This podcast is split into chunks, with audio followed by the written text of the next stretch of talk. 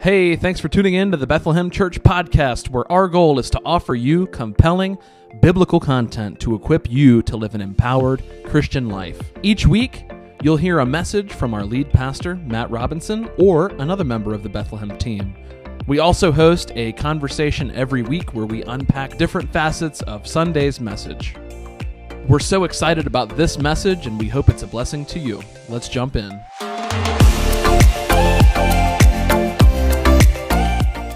Welcome to Church Online. I am so excited that you have joined us this morning. I'm Pastor Matt. I pray that our worship will be exciting and uplifting. I pray that the ministry of the Word will work in your heart and that the Lord will do something special. Thank you again for joining us and enjoy the service. And you're ready to go. All right. well, good morning. good morning. So, Hopefully it doesn't freak out. what? Oh, okay. Well, we'll get it straight. No problem. So, um, I don't know who he was talking about. uh, my name is Michael Crawford. That much is true. I do have some of those positions. That much is true as well.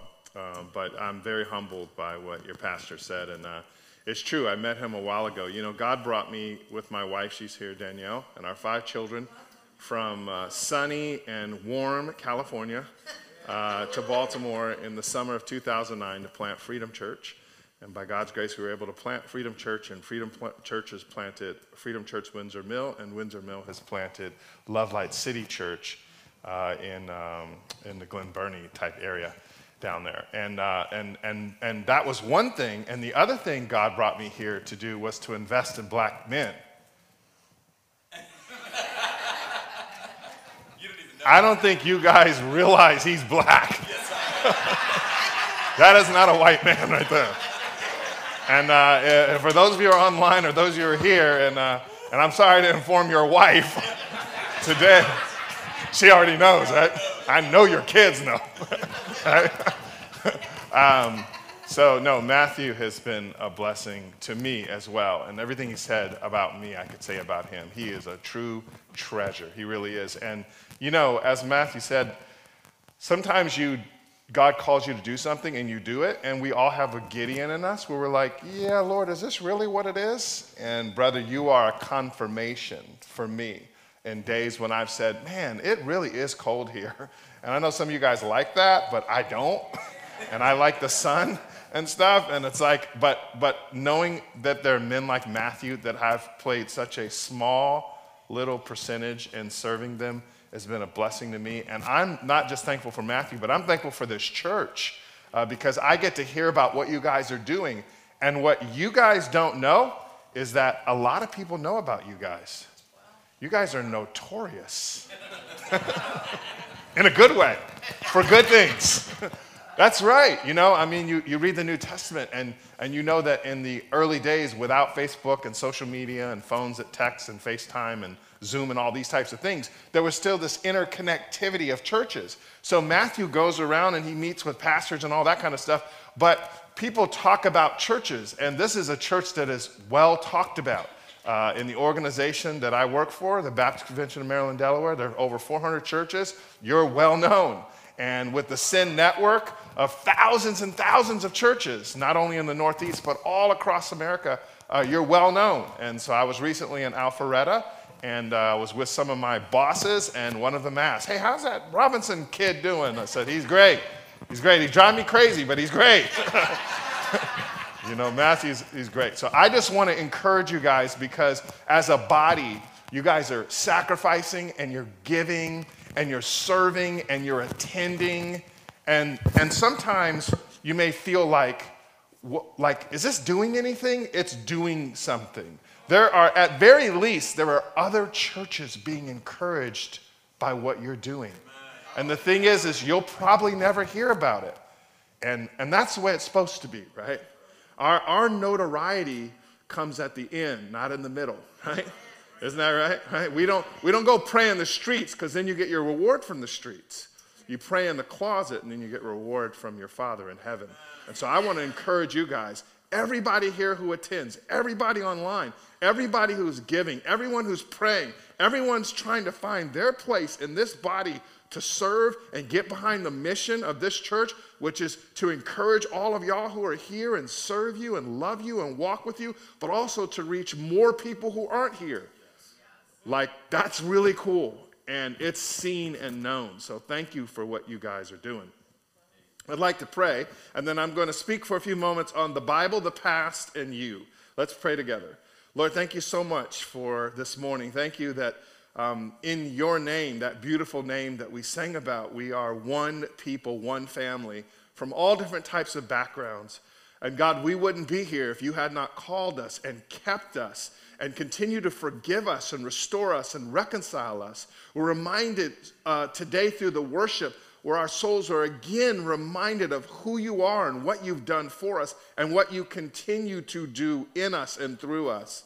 We, we would be remiss not to pray for our president and his cabinet and the Senate and the Congress and the judicial branch, Lord. You've asked us to pray for those in authority, and we pray for those who need repentance that they would repent, that they would have courage, and that they would steward your authority well, and, and that they wouldn't be um, susceptible to peer pressure and, and cultural wickedness, and, and that they would do your will in those positions. We pray for our governor and our mayors and all of those people in authority, God. We, we, we love you and we want them to meet you, and we want those who are saved to be encouraged and to grow. Lord, our only hope in this nation and in this region is you. You are our hope. And we want to pray for the churches around here and all throughout our city and region, every church that calls on the name of the Lord Jesus, that opens the Bible, that prays to you, that believes that salvation is by grace alone, through faith alone. Would you strengthen the churches, God? Would you awaken the churches? Would you revive us? Would you renew? Would you cause a movement to run through our churches that we might see many more people meeting you and saved and baptized and, and in the way of a disciple?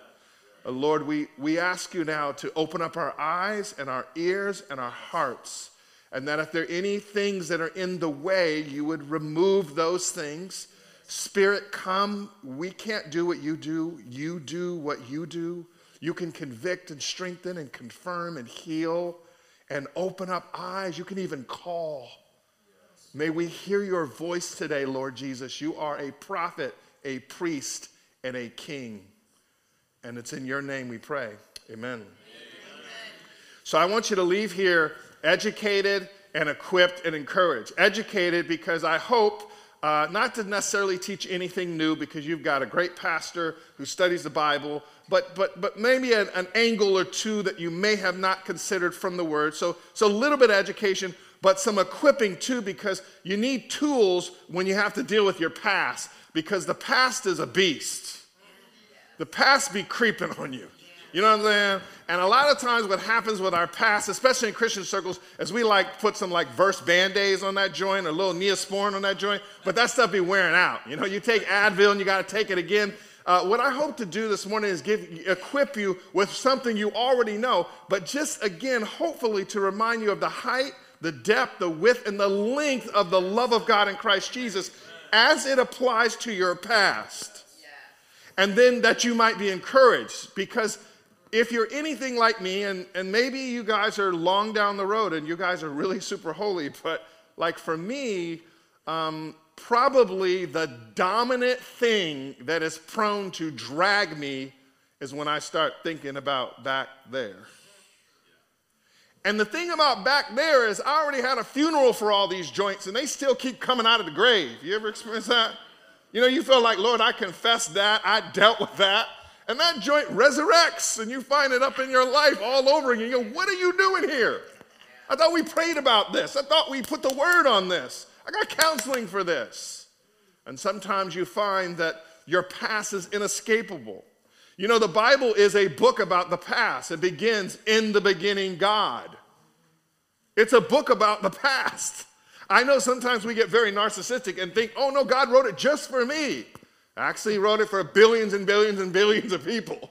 But it's a book about the past that details how we got here, what we were supposed to be, why things are so jacked up Genesis 3, the presence of sin and distortion, and how God's gonna fix it, the sending of the Son of God who was born a virgin, who lived a righteous life, who died on the cross and was raised from the dead, who sits at the right hand of God, who sent the Spirit, who enables us to have communion with him through the Son, right? He's the way, the truth, and the life, right? And then how it's all to end. But that story is mainly rooted in the past. The Bible is a historical document. And you know, when liberals read the Bible, they get this, but sometimes Christians, we don't get this. Like when they read it, they're like, wait, this book's so old. You guys are reading stuff written like 3,000 years ago and acting like it's for today. And we're like, yep, right?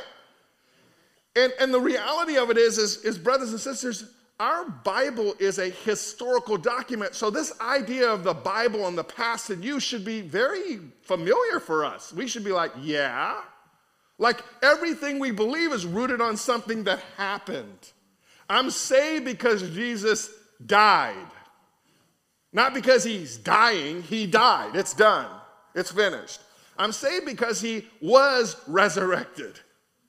I'm saved because he actually sits at the right hand of God. Our whole gospel is the good news of Christ coming into the world to save real sinners like us and like me. Real sinners, not just church going people, but like people who really sin, who have a really gracious God. And that's a historical fact. Now, as I said before, the past is very, very powerful. It's very shaping. And, you know, it shows up in our present. And so, what we tend to do is because we're, we're prone to distortion, right? Like right now, we live in a really like outrage culture. That's a, that's a distortion where everyone's like, ah, you microaggressed and I'm so offended. Like that's how we are. We're always going like this. And the reason why we're like that is because that's exactly what sin does. It's the missing of the mark. It's in the day you eat, you'll be like God. No, eating fruit doesn't make you like God. That's kind of an exaggeration. But the other bad thing is diminishment. Actually, the day you eat, you won't die. That's not true either. right? Satan sold two lies. He sold an exaggeration. If you eat the fruit, you'll be like God. That's called an exaggeration. Then he said, but if you eat the fruit, you won't die. God said you would, but you won't. That's a diminishment. What we tend to do with the past is exaggerate it or diminish it. Now, the world tends to exaggerate the past, they can never get past it oh, this and this and this and this happened to you, well, then that's who you're going to be. You can't ever escape the past. And the gospel comes and says, nah, I can, I can work in that. I can renew that. But the church tends to diminish the past. Now, sometimes we have good reasons. One, because we respond to the world, which we, we got to get out of that habit, right? Uh, the Bible's response is not always the exact opposite of what the world's doing, right? Um, so sometimes the church diminishes the past and, and kind of placates and says, no, it's really not that big of a deal, right? And sometimes we think, well, you know, doesn't the Bible say that if anyone be in Christ, they're a new creation? Behold, all things are new. I'm going to show you some, some stuff today. That's true from a spiritual, soteriological salvation sense. But last time I checked, my name's still Michael Crawford right? And all of those things I did, God has used to make me into who I am today. Right? I'm gonna show you this. This is real exciting. So, so let's let's take a look at the past. And, and here's here's kind of my thesis, right? I'm trying to boil this down. I believe what the Bible teaches concerning the Bible, the past, and you is this your past needs to be both redeemed and sanctified. And those are two different things. When we talk about redeemed, we mean like forgiven, saved, right? It is finished. You trust in Christ for your past, everything that's happened. You say, No, Lord, I give that all to you. As Pastor Matt said, No, I'm just giving it all to you, right? That's redemption. But sanctification is when God, yes, can you open that door to your past? Oh, no, Lord, that's done. Mm, mm. No, open the door. I want to go in there because I got to do some healing. I got to do some reconciliation. I got to do some formation because I'm not just going to leave it in this storage of forgiveness, creeping out a little stank every now and then. No, I'm going to go in there and reformat that joint so it works for you and not against you. All right, let me show you this in the Bible. 1 Corinthians chapter 15. I'm going to show you this from three people Paul, and then we're going to look at Jacob, and then we're going to look at Joseph, right? So look at Paul, 1 Corinthians chapter uh, 15, verse 9. He says, For I am the least of the apostles, not worthy to be called an apostle, because I persecuted the church of God. But by the grace of God, I am who I am, and his grace towards me was not in vain. On the contrary, I worked harder than any of them, yet not I, but the grace of God that was with me. All right, so think about this. He says, For I am the least of the apostles, not worthy to be called an apostle. Stop. Wait a second. What, what are you talk about, Paul? Well, in this context, Paul is discussing the relevance and the truthfulness of the resurrection. This is a common text we read during Easter season. We should probably do it more than that because it wasn't Easter when he wrote it, right? So it's really relevant. In the midst of saying, look, he appeared to this person and that person, and last of all, he appeared to me, it's really clear that he's risen from the dead. There are over 500 people who saw him. You can go to jail if one person saw you. 500 people saw Jesus. And Paul says, and last he appeared to me. And then he says this remarkable statement, verse 9 But I am the least of the apostles, not worthy to be called an apostle, because I, watch the tense, persecuted the church of God. What? Wait a second. Didn't you write, For by grace we're saved? Not of works, but through faith. Yeah. Didn't you write there's therefore no condemnation in Christ? Yeah. Uh, uh, didn't you write that salvation, justification is by faith alone, not about works? Yes. Then what are you talking about here? You actually, Paul, feel like you're not worthy to be called an apostle? Yeah. And that you're the least of the apostles? Yeah. But Paul, didn't you write like 13 books and start the whole church planting missional movement? Yeah. And like outside of Jesus, you're like the biggest missional beast in human history. Like we're all here because of Paul. He was a he was a he was a missionary and apostle to the Gentiles. He was serving us 2,000 years ago, where the Jewish church are like, we ain't messing with them. They don't eat like we eat. They don't keep our laws. They're, they're, they're anathema. And Paul's like, I'm going to them. I'm going to preach the gospel to people like Michael Crawford because Jesus told me to. So, how do you say you're the least and how do you say you're not worthy to be called? He tells you in verse 9, because of what I did. Well, what did you do? I persecuted the church. Oh, Paul. No, I, I persecuted the church. Well, Paul, how bad was it? Well, in Galatians chapter 1, I said that I persecuted them beyond measure. In Acts chapter 8, the Bible says that he, he got authority he got authority, papers from the authorities, and he went house to house. And you can read it on your own in Acts chapter 8, verse 1. It says, dragging men and women off to prison. In Acts chapter 7, he held the cloaks and the coats of the people who stoned Stephen, the first martyr in the church. In Philippians chapter 3, he says he did a King Kong and said, Ain't nobody more Jewish than me. Because y'all all kept the law, but I went over and above the law in persecuting its enemies, which was the church. Right? And 1 Timothy 1:15, Paul says, I'm the greatest sinner because I went to the greatest extent, even killing Christians. You say, what's your point? My point is here is a mature Christian who physically and literally was with Jesus in person. And when he writes a letter to a church, his past is doing what? Showing up in his present. So whenever a Christian says to me, oh man, Pastor, I don't worry about my past, it's behind me, I'd be like, you lying. It sounds so good, but you lying. You a liar. Because what you're telling me is, is you're holier than Paul. You're more sanctified than Paul. You're a more mature Christian than Paul. You're, you're ahead of Paul. That's impossible. That's literally impossible. This guy was an um, he was he was a top tier Christian if we could speak that way. And so what he says is, look, I shouldn't have been called an apostle because of what I did. So here's the thing. So Paul, like your past still bothers you? Yeah. You still think about it sometimes? Yep. And how do you feel about it? Really bad. So, but like, how does it practically affect you? Like when I'm laying there thinking, man, I should go to Ephesus today and preach. I'm like, I shouldn't go over there, man. I was killing Christians. How am I going to go preach to them? Paul, do you still hear the screams of those men and women? Yeah. Have you ever had a nightmare about the children when they were screaming? Because when the Bible says he dragged men and women, the inference is there were children there. You know, when Paul gets, you know, he, he, he, he aids and abets in Stephen's murder in chapter 7, and chapter 8, he ravages the church, right? And the, he was the cause for the, for the splintering of the church. like, that's why the Christians stopped meeting in Jerusalem. That was his fault. He was like the pandemic. Why they all said, We're out of here. In Acts chapter 9, he meets Jesus, he gets saved. He goes up to the church, he goes, Guys, I got saved. They were like, Nah, we ain't playing with you. Read it for yourself.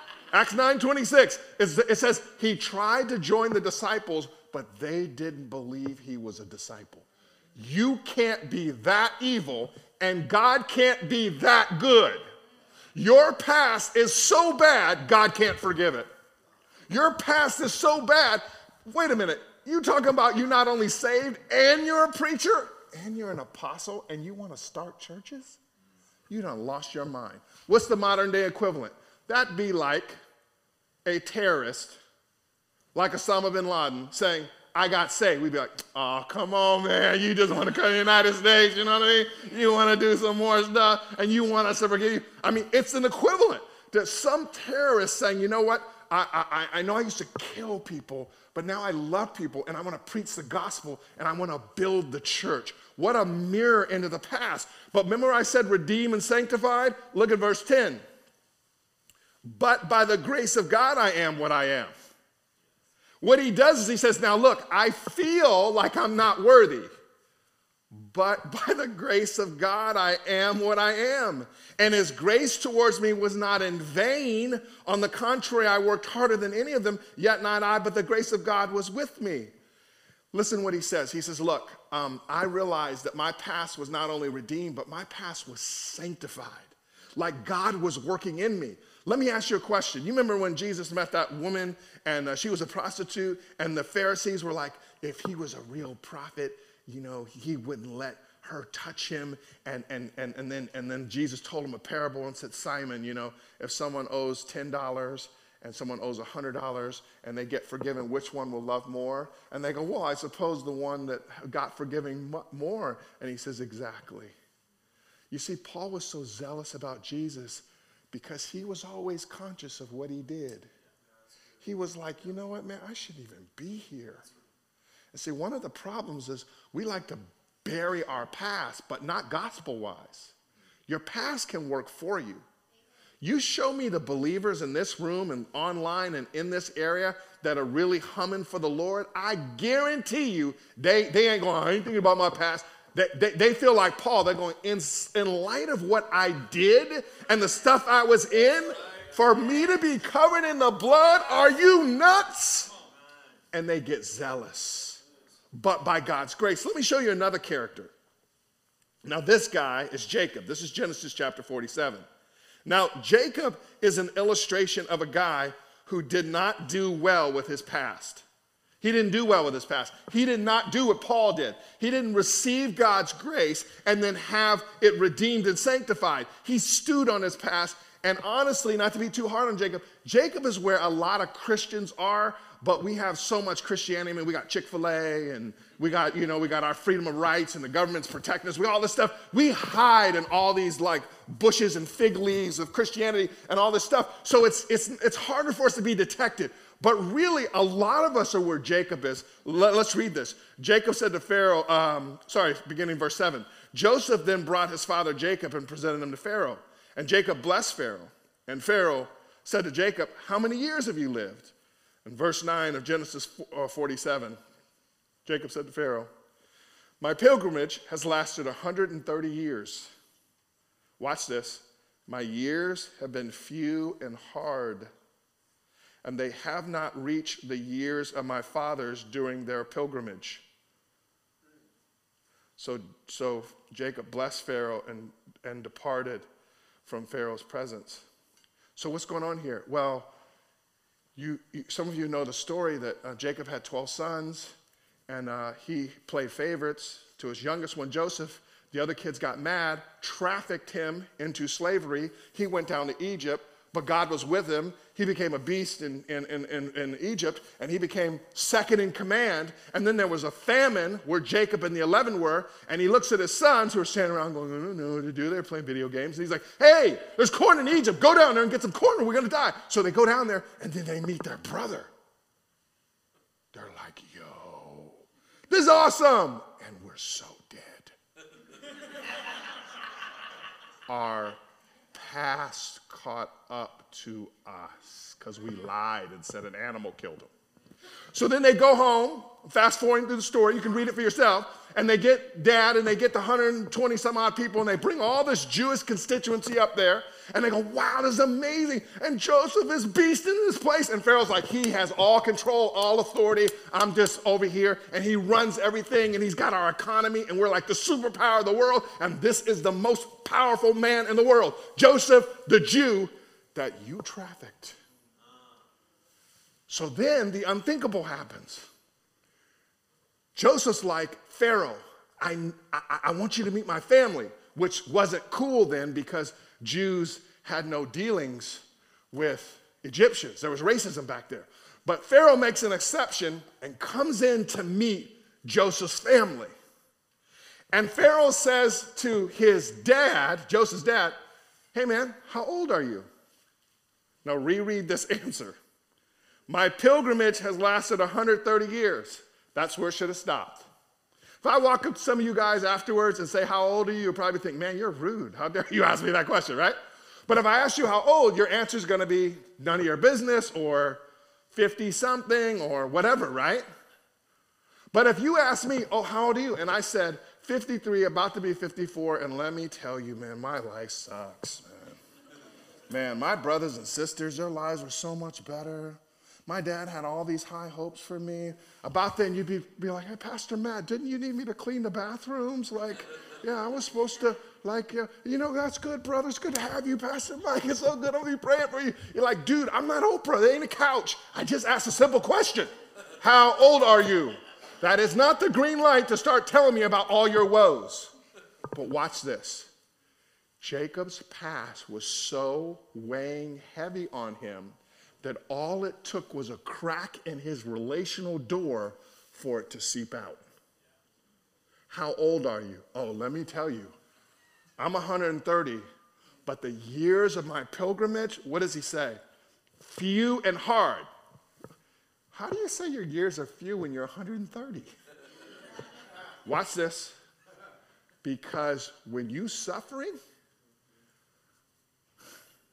it's like the suffering is grabbing your time and gobbling it up like Pac-Man. You know, you're just suffering. You're like, I have no time to do anything because he's suffering. And then he says hard. Some versions say evil. Now, quickly, before we get too hard on Jacob, you remember that Jacob had a brother. Anybody remember what Jacob's brother's name is? Oh, Esau, right? And they were twins, right? You remember they were in the womb, right? What were they doing in the womb? They were fighting in the womb. Okay, now watch this. So they're fighting in the womb. And then remember when it came time to come out, they were still fighting. And then they finally came out. It's like, yeah, we're having a baby shower. We have twins. All and it's so great. And then they came out. And then they had this great family, right? Wrong. Because dad liked Esau and mom liked Jacob. And one day, it was time to confer the family blessing. And Esau went out to do what he does. You know, he was a rifle guy, NRA guy, you know what I'm saying? He went out there to go hunt and skin and kill stuff, you know what I'm saying? And make some food for his pops because he's about to get all the family blessings, that, you know what I mean? The escrows and the, and the titles and, and, and, all those types of things. And moms was like, pss, pss, called over Jacob. And Jacob had his Jordans on, you know what I mean? His skinny jeans, you know what I mean? Because he didn't mess with the outdoor stuff. He was, he was on his laptop and he's like, look, we got to steal the blessing. I'm making some stuff up, but this is basically what happened. Moms was like, we're gonna go into his closet and you're gonna put on his Wrangler jeans and you're gonna, you know what I'm saying, put some whatever ammo on you or whatever, you know what I'm saying? Get some stuff, and I want you to smell like him because your dad can't, and, and we're gonna deceive your dad so you can steal his blessing. And he did it. And then Esau wanted to kill him. And then he had to flee. And then Esau chased him. And then he found himself one place. He showed up this one place and he saw this beautiful woman. And he wanted to marry her. And it was great. And the dad said, Work seven years, I'll give it to her. He worked seven years and he gave it to her and he went in the tent and he made love to her and he woke up the next morning, it was her sister.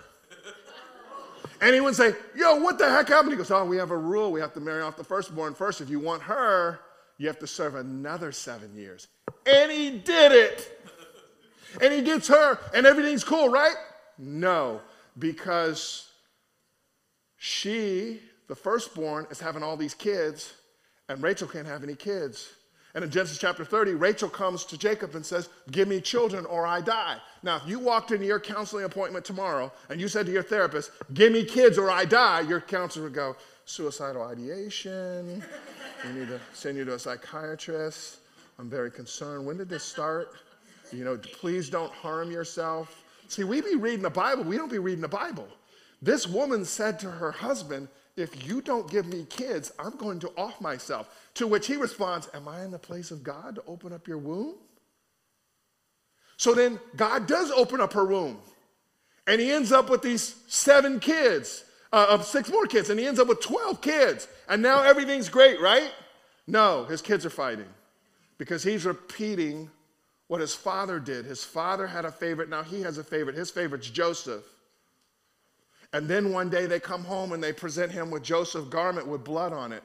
And they say, Your son was eaten. And the Bible says his life left him. That's what the Hebrew text literally says. His life literally went out of him. And you can talk to soci- sociologists and psychiatrists and, and, and any other ologist about what it's like for a parent to lose a child, and they will tell you it's the most grievous pain ever. Ever. My wife and I know a woman who lost her husband in the war, and, and, and she's like, losing a child is just, just awful. It's so hard. This is his life. So finally, his kids come back and go, Dad, guess what? We found some corn, and you won't believe this. Joseph's alive. Y'all told me he was eaten by an animal, and you showed me his joint. Well, yeah, we don't know what happened. We were sure he was dead. So he finally ends up in Egypt, and he's finding out all these truths. And he's sitting there thinking, Every one of you fools lied to me. Every single one of you lied to me. You told me my son was dead and he was alive this whole time. And then Pharaoh comes in. Da, da, da, da, da, da, da, da, da. Big Pharaoh comes in. Oh, yeah, you know, Pharaoh's in. He walks up to Jacob. Jacob, how are you? You know, we're not even supposed to be doing this because you guys are slaves, but, you know, Joseph's cool, so I'm here. Um, I don't know. How old are you? And Jacob goes, I'm 130. My years have been like this, and they've been hard. And they're not like my parents' or my grandparents' life. My life's been very, very difficult. You think, why isn't he happy? He's got the money and the food, and he's got Joseph and his son. You're not happy because when he looks out, all he sees is lies, dysfunction, fighting from the womb. His whole life has been a war. I've been fighting since I was in the womb. And there's people in this room who go like, that kind of sounds like my story. Well, he was like, tell me about your childhood. You're like, no, I don't want to talk about that. Like my mom was tripping, my dad was tripping, both of them tripping. I didn't have parents. I was abused sexually, physically, emotionally, spiritually. I was adopted. I was like, we go through all this stuff. And what, what, what, what Jacob is simply trying to do, brothers and sisters, is sum it all up and say, my life's been really, really hard. And it's interesting that Pharaoh's like, peace out. He, there's no more discussion. He's like, I'm out of here. I just asked a simple question. Jacob is an illustration of a man who went through a lot, but it seems like he never got God and his past and had a wedding ceremony and said, Lord, I don't think I should have been fighting in the womb. I think I should have been like rejoicing like John the Baptist. Lord, I, I don't think my mom should have led me to deceive my father. Lord, I don't think my brother should have wanted to kill me. Lord, that guy who made me work 14 years, he deceived me. And then my wife was crazy. Like, and then I have all these kids, and then they lie to me. Like, this ain't cool. I know I'm supposed to be happy. I know I'm supposed to be happy. And I know you're good, God. And I know who you are. And I wrestle with you. And I got a limp hip. But my life has been tough. And I see all these people walking around smiling and praising Jesus and all this stuff. But me, y'all don't know. Y'all got a bunch of Hillsong in your backpack, you know what I'm saying? And some Chick fil A in that joint. I open up my backpack scars, wounds, wars, losses, death, abuse, fighting. Let me show you one last person. This person is J- Jacob. Oh, sorry, Joseph. Now, Joseph is a picture of everything we've been talking about. We'll end right here redemption and sanctification. We pick up in verse 15 of Genesis 50. Now, in this text is a very famous text, but I hope it's going to really jump out to you in context, right? Verse 15 When Joseph's brothers saw that their father was dead, they said to one another, If Joseph is holding a grudge against us, he will certainly repay us for all the suffering we caused him. Now, y'all agree with that, right? I mean, anybody have a problem with that logic? Okay, uh, dad's dead. Um, if he's holding a grudge, the assumption is he probably is. I mean, we, we really messed him up. We lured him out, threw him in a pit that he couldn't crawl out of, debated on killing him, which he heard all that. And then, when some Egyptians came by, people who were just buying and selling property, we sold him like a piece of china. And then he went to Egypt, and life wasn't great at first. He was lied on and forgotten by a butler and a baker. When he got out, he was in the house, and Potiphar's wife lied on him and threw him back in jail. Joseph didn't go from, from it, was, it was like a lifetime movie. He suffered a lot. And now he's on the top, and he has absolute authority. There's no Supreme Court, no Congress. He is the monarch. All he has to say is bring them fools up and hang them. If he holds a grudge against us, he will what? Certainly repay us. Now, watch this. They're assuming what we all assume. There ain't no way that God and Joseph sat down through all of Joseph's suffering and got that all worked out. Because we never did it. Nowhere in the Genesis narrative do you read the brothers going, Hey, Joseph, we're really sorry about what we did. Nowhere in the Genesis narrative do you ever read of them going to their dad saying, Hey, dad, we need to talk to you about something. We're, we're really convicted. We lied about this. Nowhere. So, what they were trying to do with their past is just cover it up, cover it up, cover it up. So, here's the assumption. Watch verse 16. So, they sent message to Joseph before he died. Your father gave a command. not a lying again. Say this to Joseph Please forgive your brother's transgression and their sin, the suffering they caused you. Therefore, please forgive the transgression of the servants of the God of your father. So now they line again. Dad never wrote this letter, right? He never wrote the letter. This is how they deal with their past. Always a scheme, always a mechanism, always, I can't trust God with this. I can't, I can't do that. That, that does, that's unbelievable. No way God could work it out. Let me take this into my own hands and manipulate this. Now, here's the craziest thing in the world. What does the Bible say Joseph did when he got the message? He wept. Now, you know, if I was Joseph, I would have been like, I know for sure dad ain't wrote no letter like that. Y'all lying again. I don't think I would have wept. What does weeping tell you about him? What does it tell you about his heart? Something happened, didn't it? Their assumption, we wronged you, you're holding a grudge, you're gonna pay us back. That's, that's classic math. You experienced that probably on the, on the norm in life, right? We're not supposed to as believers, but we do.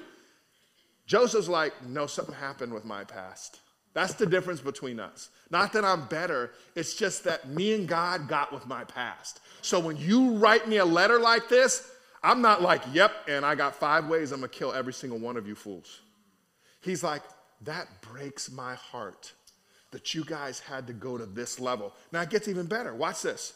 In verse 18, his brothers also come to him, bowed down before him, and said, We're your slaves. what? What? Look at verse 19. But Joseph said to them, Don't be afraid. See, if I was with Joseph right there, I would have said, Shh, don't say that. Like, just pause. Don't say nothing. Pause. Just let them.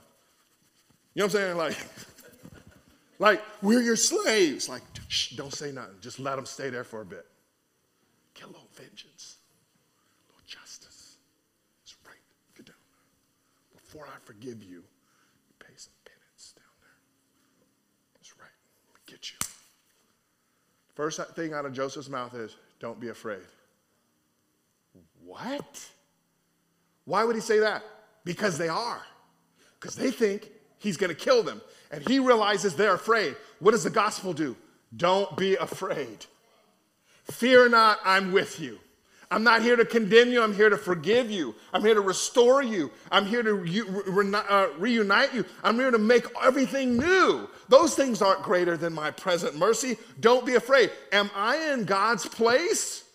Joseph done went to school with the Lord. Because I'm going to tell you something else. When people do me wrong, I am in God's place. I'm God's justice, right? So I'm driving down the road, somebody does something to me, guess what? I'm God's messenger. It's my duty to let you know of how bad you were. It's my duty to let you know how wrong you are and to punish you. That's not what Joseph said. Joseph said, wait a minute. I have a place and God has a place. I know my place and I know God's place. To truly be a disciple of Jesus, a believer, is to know your place. This is why in Romans 12 it says, Leave room for the wrath of God. Vengeance is who, says the Lord? Mine. It's not our place to be vindictive, brothers and sisters. It's not our place to punish people. That's not gospel. And Joseph got that. Verse 20, you planned evil against me. I'm going to read that again. You planned evil against me. It was premeditated. In other words, if Joseph's brothers went to court, it would have been felon one. Felon one means it's premeditated. Felon two means you start pushing and shoving and someone hits somebody. Felon three is it's just an accident. You were reading your phone when you shouldn't have been and you hit somebody on a bike. It was planned. You planned evil against me, but watch this. God planned it for good to bring about the present result, the survival of many people. Do you see this? Do you remember what I said? The way we should deal with our past is not just redemption, but sanctification. Do you see this? Joseph is now looking at his past through the lens of the gospel. He's not saying it wasn't bad. He goes, No, you actually wanted to hurt me, and you did. But thank God, His grace is greater than your hurt. Thank God that His plans are more powerful than your plans. Thank God that His mercy can go places that your evil cannot go. And what's happened in this text and what Joseph's life is, he's absorbed this evil, but God has redeemed it and sanctified it. And he says, so now a lot of people are going to be kept alive. Now, if Joseph would have slaughtered them all and done all this stuff, it would have forfeited God's promises and his plans. Verse 21, this is unbelievable what he says in verse 21. Therefore, don't be afraid. How many times have he told them not to be afraid? Twice. That's a gracious, merciful soul. I don't know that my soul has ever reached these mountains, brothers and sisters. Twice he tells them, Don't be afraid. You know what fear does in the soul? It separates you from the people you love. Remember Adam and Eve in the garden? They ate the fruit. They knew they were naked. What did they do? Sow fig leaves, hide in the where? In the bushes. When God came, what did they do? They hid. Why? Where are you? We're hiding. Why are you hiding? we're afraid. Joseph knew that their fear of his punishment would separate them. So he's constantly saying, Please don't be afraid. And then look what he says. And tell me if this doesn't sound like the gospel. I will take care of you and your children. And he comforted them and spoke kindly to them. That sounds a lot like Jesus. That sounds a lot like the gospel. And so I would ask you in closing like, where, where are you at with your past? Have you, like, gone to the ER and gotten your little band aid and your little thing, and then you just go out running, and then you realize, you know what? Like, something's still off. Something's not right. Something's not right. In the case of Paul and Joseph, we don't see people who have forgotten about their past. We see people whose past have been forgiven. They've been redeemed and sanctified and used. Y'all see that? Where are you at with your past? Are you just sliding it into the milieu of Christianity and hiding it somewhere? Or, or, or, have you ever just said, Lord, I'm bringing it all out on the table? The stuff people know, the stuff people don't know. It's all there. And I'm again going to lay it at the foot of the cross. And you know what you hear when you bring your past to God? I love you. Don't be afraid. You are forgiven. My mercy covers it all. From everlasting to everlasting, I'm God. There's nothing you've ever done, and there's nothing that's ever been done to you that can kind of cancel you out. And the story of Joseph is a story to say, man, you know what? It's almost like all these bad things that happened to him, God used those things to retrofit him and to encourage him and to equip him and put him in a position to where he could serve even more effectively. Where are you at with your past? I want to encourage you to get like childish with your past. You know, kids, when they're like two or three and you give them a blank piece of paper and some crayons, what do they do? They grab the crayon all weird and they, like this, and then they, they bring the paper to you. Some of you guys are trying to be architects and engineers with your life, trying to clean it all up, make it all presentable. And God's like, I know you're a mess. I know you're hurting. I know evil things have been done to you. Come to me, all you who are weary and heavy laden, and I'll give you rest. Take my yoke, it's light, and take my burden, it's good. I want to encourage you with the true gospel which is able to minister to your past and able to do exceedingly abundantly more that you can ever imagine with your past. Let me close with this. The way I got saved is I was suicidal. I was a black man on a beach in the west of California with a piece of paper, with a notebook, planning on how to kill myself. That's where I was. The reason why I was there is because I tried to date a white girl who was Jewish, and her mom and dad wouldn't let me, and they told me, You're black, it ain't gonna work. I left that house. I was very angry. I was angry at God, and I hated white people. I joined the Black Consciousness Movement, and it was just my goal in life to be a rapper. Became a rapper. I just wanted to make a lot of money and stick it to the white man. I was angry. And when everything fell apart, music gone, it's all gone, I was like, I don't have any reason to live. And there I'm on the beach, writing these notes of what I'm gonna do to take my life. But at that time, my brother had been talking to me about Jesus, so I went to a bookstore. We used to have bookstores back then, and we would like buy books, and they cut down trees and make books, but they don't do that anymore. And I went to a bookstore, and I got like a physical Bible, like one with pages. And I brought the Bible, and I said, you know, here's what I'm gonna do. I'm gonna read the Bible, and then when I kill myself and I stand before God, He's going to go, Why should I let you in? And I would say, I read the Bible, which is not a good answer, but it was the only answer I knew. And when I started reading the Bible, I started reading about Jesus. And I saw how Jesus would forgive people and love people and accept people with bad pasts, horrible pasts, just unconditionally. Come here. I'll love you. I'll clean you up. I'll work with you. And I saw him take people with jacked up past and use them. And I said, That's me. I can identify with that. Could you possibly do that with me? In the summer of 1987, all by myself, no Send Network, no titles, no churches, no nothing. Jesus saved me in my bedroom with me and a Bible. And I'm telling you that today because in a crowd this big, statistics say somebody in here thought about this week, online or here, maybe I shouldn't be here. Maybe it'd be better if I was gone.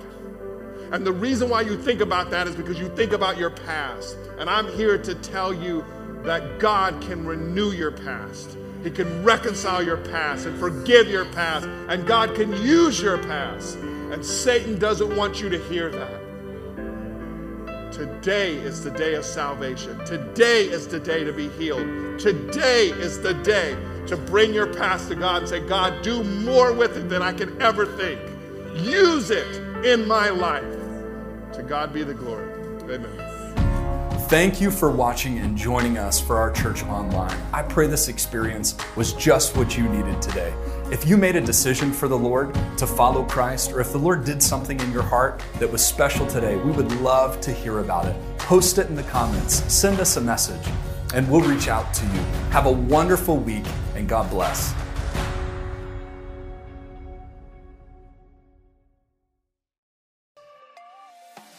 Thanks for tuning in for this message on the Bethlehem Church podcast. We hope it was a blessing to you. If you want to know more about us, feel free to check out our website at bethlehemchurch.cc. And also, in every message that we publish, you'll find our sermon notes in the description, and we hope that you'll study these topics further. We'll see you next time.